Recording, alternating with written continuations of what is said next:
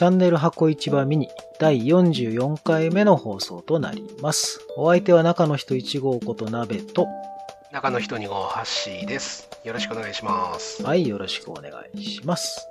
さて、えー Xbox シリーズ XS も発売されてもだいぶ経ち、はいそ。して先週は X クラウドのプレビューなんかも始まったりして、いろいろそうですね。とバタバタと皆さんしてるかもしれませんけども、今日は、まあ、その X クラウドの話もするんですが、まずハッシーさんが1個買ったものがあるので、そのお話をちょっとしようかなと思うんですけど、はい。ええ例の SSD のカードが届いたと。そうですね。ええもう、もちろん本体発売する前にアメリカの Amazon の方に予約していて、で、いつ届いたんだっけ？なんか前回の収録の確か翌日に届いたんですよね。そう確かですね。ね。意外と早くそうですよね。届いちゃったんですよねう。ん。そうそうそうそう。12月ぐらいかね、なんて言ってたんはいですよ。。C ゲート製の、まあ、ストレージエキスパンションカードっていうんですか、はい拡張 SSD カード1テラですね。はい。まあ、内蔵 SSD を拡張するみたいな。はい。で、まあ実際あれは何がすごいとかっていうよりは単純に本体の容量が増えるっていうだけの話なんで、そうですね。まあ特別、特別何もお話しすることはあんまないんですけど、えものすごく小さくて、えまあ、昔で言うね、プレイステーションのメモリーカードみたいな、はいはいそのぐらいの大きさで、もう本体の後ろにザクッとさしても終わりなんで、えうん。まあ、そううんそうそうまあ取り外すこともないし、うん、そうですよね。もう本当に純正の、純正のっていうか、まあ、ドライブが1個増えて、うん。オプティマイズされたタイトルも普通に遊べると、うんはい。単純にもうただそれだけっていう、そうですね。元も子もないですけど、そうですね。はいまあでもね、やっぱり本体のそのストレージが、まあ、はい X でも1テラ、まあシステムで取られちゃうから、そこまでないし。800何十ギガぐらいですよねそうで。すね。で、S に至ってはまあ、512のうちのまたさらにシステムで持ってかれて300。360とか80とかそのぐらいですか？そうですよね。そのぐらいしかないっていうんで結構ね、不安に感じるっていう方がいらっしゃって。うん。まあ、かといってあのね、SSD カードもなかなかのお値段しますしね、やっぱりね。そうですね。アメリカで220ドルうん。ぐらい。220。で、僕が、まあ、アメリカからそのまま日本に輸入して、だいたい2万 ,2 万7000円ぐらい。まあさ、送料があの、最速の設定、はいはいはい。まあ、ゆっくりでもいいよっていう人はもうあと10ドルぐらい、1000円ぐらい多分安くなると思うんですけど、まあ、一番早くっていう設定でた2万7000円ぐらいでしたね。うん。ああ、2万7000円か。そうですね。2万7000円です。シリーズ S がもうちょいで買えちゃいますからね。そうですよね。うん、そこをどう見るかって話になりますけど。うん。まあで、それで、まあ SSD? 実際そのね、そこまでして必要なのかどうかっていうのはやっぱ人によって違うとは思うんですけど、はい。実際僕も今、まあ X ですけど、はい。今いろいろオプティマイズのタイトルを、まあ詰め込んではいるんですけども、今のところ。うん。今、まあ80%ぐらい内蔵を使ってて、うん。で、まあ、アサクリのバルハラだの、ブライトメモリー、フォルツァホライズン4、ギアーズ5、タクティクス、グラウンデッド、ヘイローのマスターチーフコレクション、アベンジャーズ、オリの2、プラネットコースター、テトリス、えーウォッチドックス、レギオン、ヤクザ、ボダラン3。入れてますね。入れてまいりますよ、まだ。いつか日本語が来るんじゃないかと思って、ずっと入れてますよ、もう。いつアップデート来るんだと思って待ってるんですけど、はいこんだけ入れて、今大体だからその80%なんで、600何十ギガとかだったんです、確か。こんなに入れて600だから、で、実際遊んでるのって今、バルハラと、はい。フォルツァホライズン4と、あとテトリスうん。ぐらいなんですよ、今。毎日起動するなってやつは。はい。だから実質そんなにオプティマイズドのタイトルで埋まるっていうこともないんじゃないかなと僕は思ってるんですけどね。そうですね。うん。まあ人によってはね、とりあえずあるもの全部入れておきたいっていう人もいるでしょうし。うん。まあ特に一つのゲームをやってクリアして、次のゲームやろうっていう人にとってはね、うん。クリアしたら、まあ、消すなり、うん。なんかして、ね。やれば全然。運用はできると思いますねそうで。すね。はいだなんかオンラインでいつもなんか定期的に遊ぶものが週に何回かあって、あとまあソロ用のゲームをまあ1、2本やってみたいな。まあ5、6本のゲームを常に運用するとしても全然足りるとは思うんですよね。僕なんかはうん。結構入れておきたいタイプなんで、ああ、そうですか。それを入れっぱなし、全然やらないのに入ってるみたいなのも結構あるんで、やっぱり容量が多いのに越したことはないかなって気はしますけど、うん。うん。まあそこまで本当に必要かって言われると、まあ必要ではないですよね。うん、僕は結構まあ、これネットの回線の具合もね、各自、皆さんのうん家庭の状況もあるでしょうけども、はい基本的には僕はすぐ消しちゃうんですよね。やんなくなったら。えーはいはい。まあ、やらないなと思ったらすぐ消しちゃって、やってるものだけ入れてある感じで、今はすごいわざといっぱい入れてみたんですけど、えええで、今回、外付けに逃がすのもやっぱ早いじゃないですか。データの転送スピードがーそうですよね。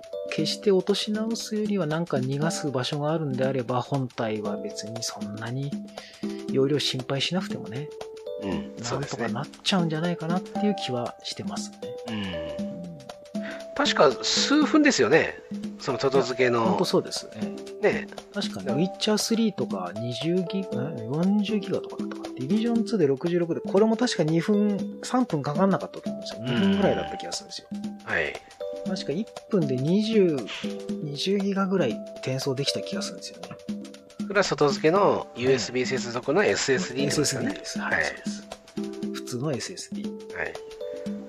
からまあ、そんなに、僕はもうそこに一回逃がしゃいいじゃないかっていうのと、まあ本体はもう完全にオプティマイズドのソフトしか入れてなくて、うん。外付けの普通の SSD に全部その互換、1の時のゲームがまあ入ってるんですけど、えそっちも1テラしかないんですけど、まあそこにはそこそこ入れてありますね。いつ何が、何呼ばれるかみたいな感じで、えうん。モンハンが未だに入ってたりとか、はいはいはい。ディビジョンが1、2両方入ってたりとか、そんなに埋まんないんですよね。昔のゲーム、なんか1のゲームそんなデータ大きくないんで。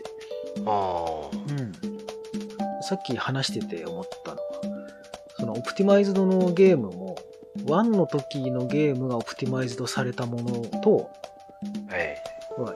シリーズ XS 世代になって発売されたオプティマイズドのゲームでは全然データ容量が違うねっていう話をうんしてて、うん例えばボダラン3とか105ギガもありますけど、朝栗バルハラとか48ギガしかないし、うん。うん、ウォッチドックスレギオも44ギガ。そうですね。かと思うと、ヘイローマスターチーフコレクション120ギガ。うん。ギアーズ5も80ギガ。うん。フォルツァホライズン4も96ギガ。うん。やっぱなんか明らかに新しいゲームの方が、やっぱそれ用に作ってるせいか、なんかデータがちっちゃいのかなっていう気も。うん。やっぱりなんかあるんでしょうね。うん。圧縮されるその技術か何かよくわかりませんけど。だからもしかしたら将来的にその、ね、ボダランとかも、もっとがっちり最適化されたら、データ量が半分ぐらいになるとかっていう可能性もなくはないですからね。うん。そうですね。ね。だから、そんなにストレージに関して心配しなくてもいいかなという思いもありつつ、やっぱりシリーズ S の人は大変だろうなっていううん気もするんで、そこはね、皆さんのやっぱちょっとお金の都合とこう相談しながら、はい。そうですね。ね。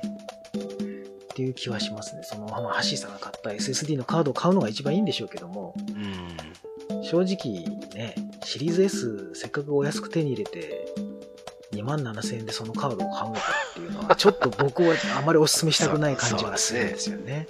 うん。せっかくね、安く買えたんだしっていうのがあるから。だから日本でももうすぐね、うん。今年中に年内に発売されるかもしれないっていう情報も出てますけど、そうですね。結局、それこそ本当にワンよりも高くなっちゃうんじゃないかっていうぐらいの、あワンじゃないごめんなさい、シリーズ S よりも高くなっちゃうんじゃないかっていうぐらいのうん価格ですもんね。そうですよね。そうなると、もう意味ないなっていうのはうん、あるし。確かに。、それだったらね、さっきハッシーさんとちょっと話しました、はい。あの、ブラックフライデーだし、うん。普通の SSD のね、2テラぐらいのやつ買ったって2万円ぐらいで今、買えるし、なんだったら僕が今使ってるの1テラのやつとかだったら1万円ち1万ょいぐらいではい、そうですね。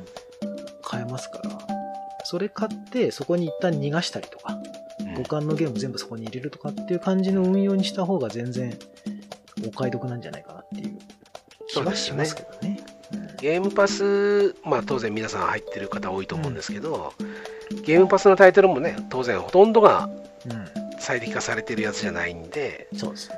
ほぼほぼ外付けのその USB で接続されている SSD に。インストールするっていうのが一番いいですよね。うん、うんそうですね。もう完全にそういう分け方にしちゃってますからね、本体。僕もそうですね。うん。だからまあ、本体だけでやりくりするっていうのはまあなかなか大変かもしれないですけど、うん。まあ、もしね、今何かこう、ストレージ買いたいっていうんであれば、無理してその、ね、SSD のカード買うよりは、普通の SSD 買って運用した方が、まだ今は得なんじゃないかなっていう。うん、ここ1、2年はそそれで十分だと思いますけどね。まあどうしても大容量っていうんであればハードディスクっていうせ、まあ、選択肢もないわけじゃないですけど、個人的にはやっぱりもうハードディスクはさすがに転送速度とか、はい。ちょっと遅いんで、その移動とかもね、なんだかんだでちょっとかかるんで、そこは容量を削ってでもやっぱ SSD の方がいいんじゃないかなっていう気はしますけどね。はい。うん。まあ、ストレージの問題はちょっとなかなか大変ですけども。まあ、ただ内蔵の SSD からうん。一旦退避できるっていうだけでもうん。いいですよね。そうですね。まあ、実質ゲーム、まあね、20ギガぐらいのゲームが1分ぐらいでいけるわけですから、そうそうそうそう。わざわざダウンロードし直すとなるとね、やっぱ回線によっては何時間とかってなっちゃう人もうんいますから、はい。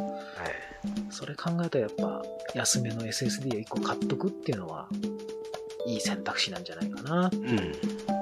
うちら2人の見解そうですみたいね。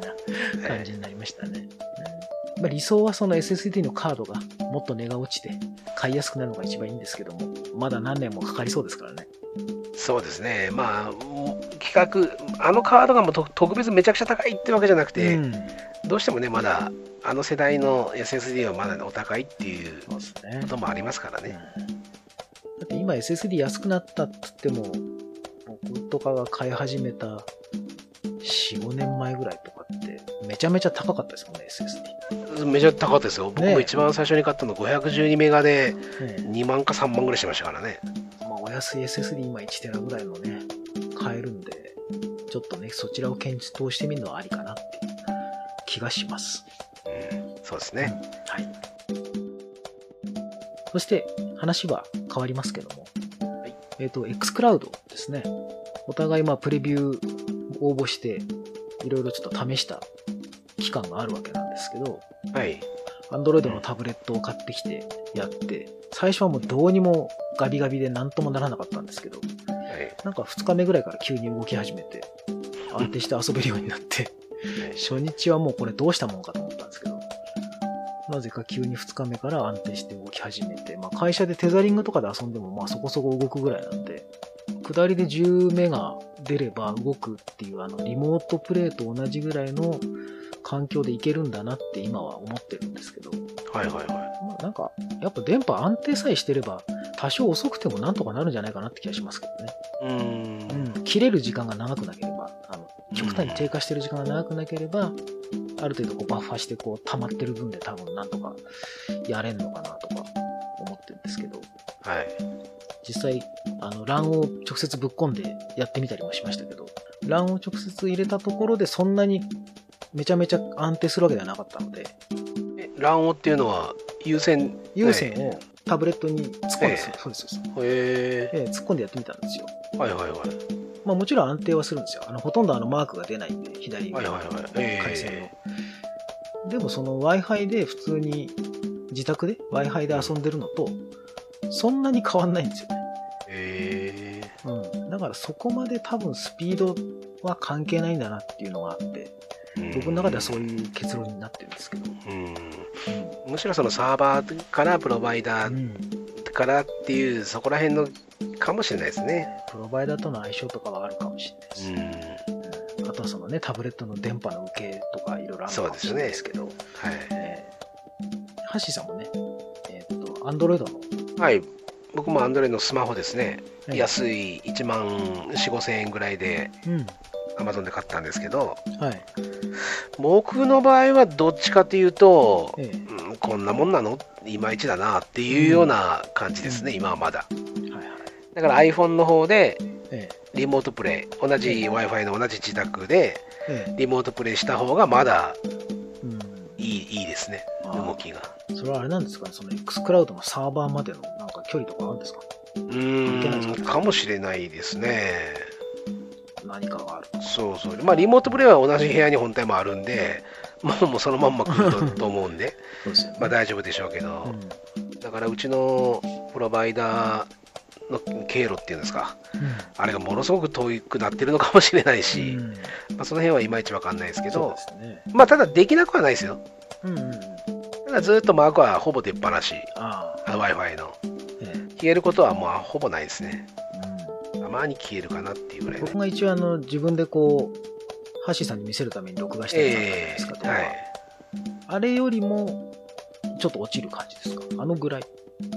うーん、そうよ似たような感じで気もするし、うん。それよりも悪いような気もしますね。うん、あれより、あ、うちの方がいいやっては思わないです。ああ、そうですか。あれはうちではまあまあいい方。ああ、そうですか。じゃあやっぱ一緒ぐらいなのかな。もうちょいいい時もあるかなぐらいの感じですかね。まあ、ただその X クラウドのええサーバーに、中に入ってるのが今は、え確かうん Xbox One S のボードなんですよね。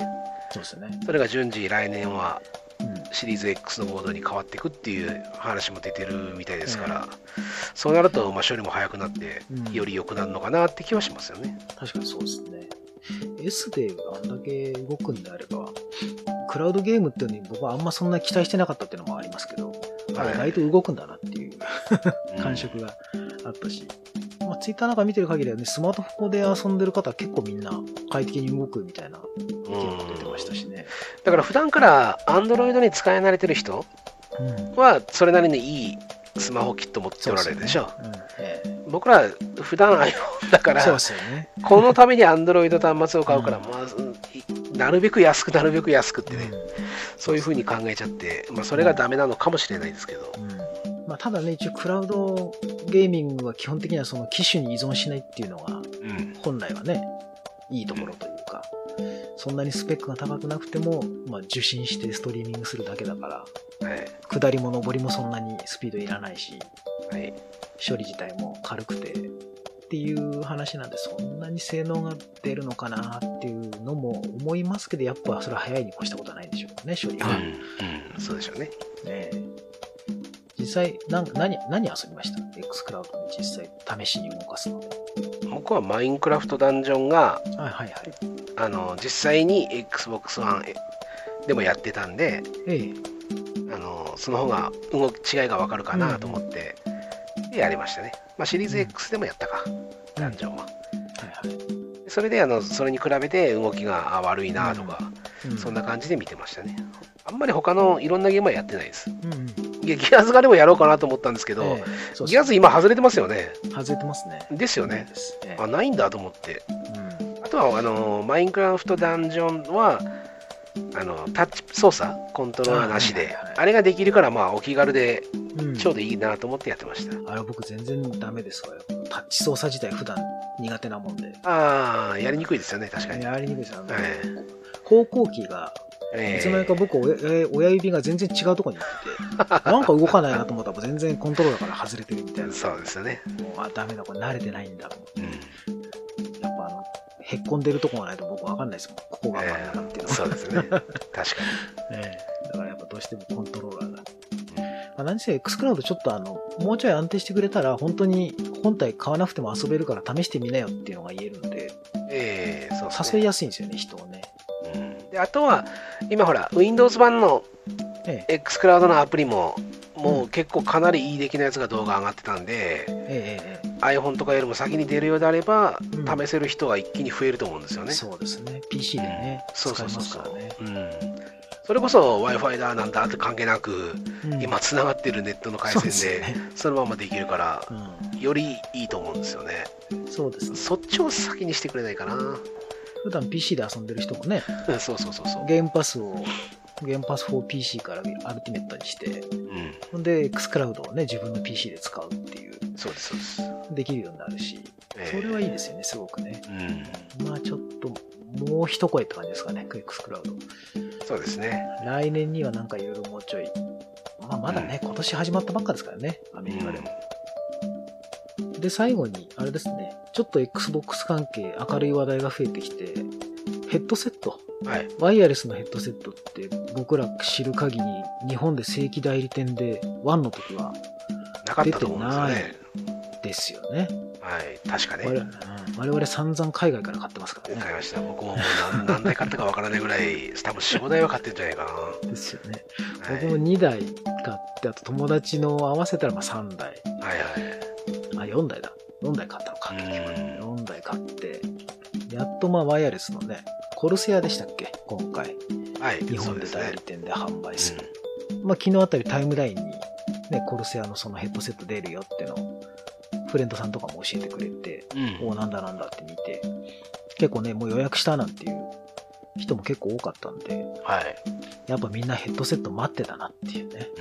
うん。特にワイヤレスのね、うん。ヘッドセット、そうですよね。快適ですからね、やっぱり。僕も最初にハッシーさんにワイヤレスの方が全然いいですよってうん。言われて、まあ、半信半疑ながら買って、やっぱ買ったらいいわってなって、うん。楽だってなったものの、まあ、僕はあんまりヘッドセット運が良くないんで、いまいちこう、いまいち壊れたりとかね、接続がいまいちだったりとかで、結局今ワイヤレス、あの、ワイヤードの方を使ったりしますけど、はい。なかなかね、だから僕も欲しいんですけど、もっとやっぱね、日本で出てほしいですね。そうですよね。うん。うんどうしても海外で買うと、何かあった時のサポートがものすごく大変だし、ね。万が一返品とかなるときも、僕も一度返品したことあるんですけど、ものすごくめんどくさかったんで、そうですよね。はい、やっぱりまあ日本で簡単に買えるといいですよね。いいですね。来てすぐ不良品だって分かりゃいいんですけど、しばらく経ってから不良品だったりとかなると、またこれそうそう Amazon の保証が切れてるよとかってなると、そのメーカーの保証の方に掛け合ったりすると、またこれがめんどくさかったりするんで、そうですよね。ええもう嫌なんでね、ちょっと海外の悩んじゃうんですけど、うんレーザーとかもね、出しそうですもんね、国内でも。はいワイヤレスのやつを。レーザーも、あとはタートルビーチとかも出しそうな雰囲気はあるんですけどね。そうですよね。海外だといっぱい出してるんですけどね。そう、本当にそうなんですよ。うんね僕はもう XBOX 1の頃からもうずっとワイヤレスヘッドセットだって言ってもずっと見てきてますから、いくらでもあるので知っていて、はい、え日本で出ないかな、出ないかなって、もう散々ツイッターでもえですね。つぶやいてましたけど、ええやっと出るようになりましたね。ましたね。海外だとね、もうどこのメーカーもあの黒と緑の箱で専用のやつをいっぱい出してるんですけどね。はい。えー Xbox 用で。専用でもうヘッドセットのボタンを押せばそのままあの本体も起動するみたいなね。Xbox のワイヤレスの無線の規格で作ってるやつがあるんで、すごい便利なんですけど、なかなかね、日本ではで大体が多分アナログのジャックもついてるでしょついてますね。だからそのまま他のゲーム機にも使えるし、まあ、実際優先として使うこともできるうん。うんものももちろんあると思うんで、ですね。えまあ PC 用にも使えたりとかね、もちろんもちろん。うん。大体が XBOX は PC 的な扱いになると思うんで、うん、PS4 用のは使えないんですよね、大抵ね。そうです。あの、うん音声の方式が違うんで、ね。はい。あれ、Xbox ワイヤレスっていうやつでも特別なやつなんで、まあ、だからこそ出にくいんでし、出しにくいんでしょうけどね。そうですよね、国内だとね。はい、特に。需要が少ないっていうのもあるし、うこのタイミングでちょっとね、出してほしいですね。堀さんも有線は出すんでしたっけ？そうですね。有線出して、あとなんかあの、肩掛けのやつとかも出してくれるようですしああ、はいはいはい。あれちょっと欲しいんですよね。あれ有線なのがちょっと残念なんですけど。えうんえまネックスピーカー式、うんえ夜ね、遊ぶのに ちょっと欲しいなっていうのはあるんですけど、えまあ、もうちょっとね、この周辺機器系もいっぱい出てくれるといいですね。うん。はい。僕はもうそれをもうずっと訴えていきたいぐらいですね。そうですね。コントローラーもそうですし、そうですね。ヘッドセットも。まあ、特にヘッドセットかな、今、やっぱり。うん。もうどのユーザーさんも欲しがるとやっぱヘッドセットなんでね。そうですよね。せめて各社2、3個ぐらいはこう、ラインナップしてくんないかなっていう、うん。うん気はしますけどねあ。のいろんなところも取り扱い始めて競合してくれれば価格も当然ねだんだん安くなっていくでしょうしいいと思うんですよね。うんね。特に Xbox で遊ぶような人はそういうのを買うと思うんですけどね。高くても買いますけどね。はい。本当に。みんなその辺にはなんかやたらお金をかけるパターンが多いんで。うん。うんそういうユーザーさんが多いと思うんですけどね。まあ少しやっぱシリーズ XS の盛り上がりに合わせて、ちょっと明るい感じでいろんなニュースが出てくるようになってきたんで、うん、そうですね。ね。明らかに1の時とは違いますね。いや、全然違いますね。はい。1のスタートの時のあの暗さと言ったらなかったですから、ね。本当に。まあ、それで箱市場始めたっちゃ始めたようなもんですそうですね。はい。まあまあ。だから、この勢いでちょっと言ってもらうためにも、もうちょい日本マイクロソフトさんも、売り場のメイキングとかね、そうですね。うん各量販店の売り場をもうちょっとこう、ね、なんか今日もなんかで見たんですよね。やっぱソフトが変わらないから、パッケージのソフトがないから、ああ。売り場がこう、変わらない。はいはいはい。うん。なるほど見栄えが変わらない。だから結局、また1の時と同じようになっちゃうよ、このままじゃ。っていうのを懸念してる人がいて、あ確かにそうだなと。うんうんで、それに対してそのダウンロードカードでもね、販売すりゃいいんじゃないのって。せめて、パッケージが出せないんだったらダウンロードカードに、あの、スイッチみたいにはい。ダウンロードカードいっぱいこうかけといて、そしたらなんか少しはこうね、盛り上がる感じも出るし、ゲームパスのダウンロードカードも出てるわけだし、そういう感じの、なんか売り場作りみたいなのもうちょっと頑張ってもらえたらいいなとは思いますけどね。うんやっぱ一般のユーザーさんはね、そういうところでやっぱ見る人もいますからね、なんとまあ、目にする、目にしないってやっぱ大きいですからね。うん、そうですよね。売り場に行って、あの緑のゾーンがある程度確保されてて、なんか入れ替わりがちゃんとあるっていうのは大事だと思うんですようん。ね。うん。新しいものがちゃんと出てるとかっていうのはい。かなと思いました。じゃあ今回はこんなもんでしょうか。はい。では最後までありがとうございました。はい、ありがとうございました。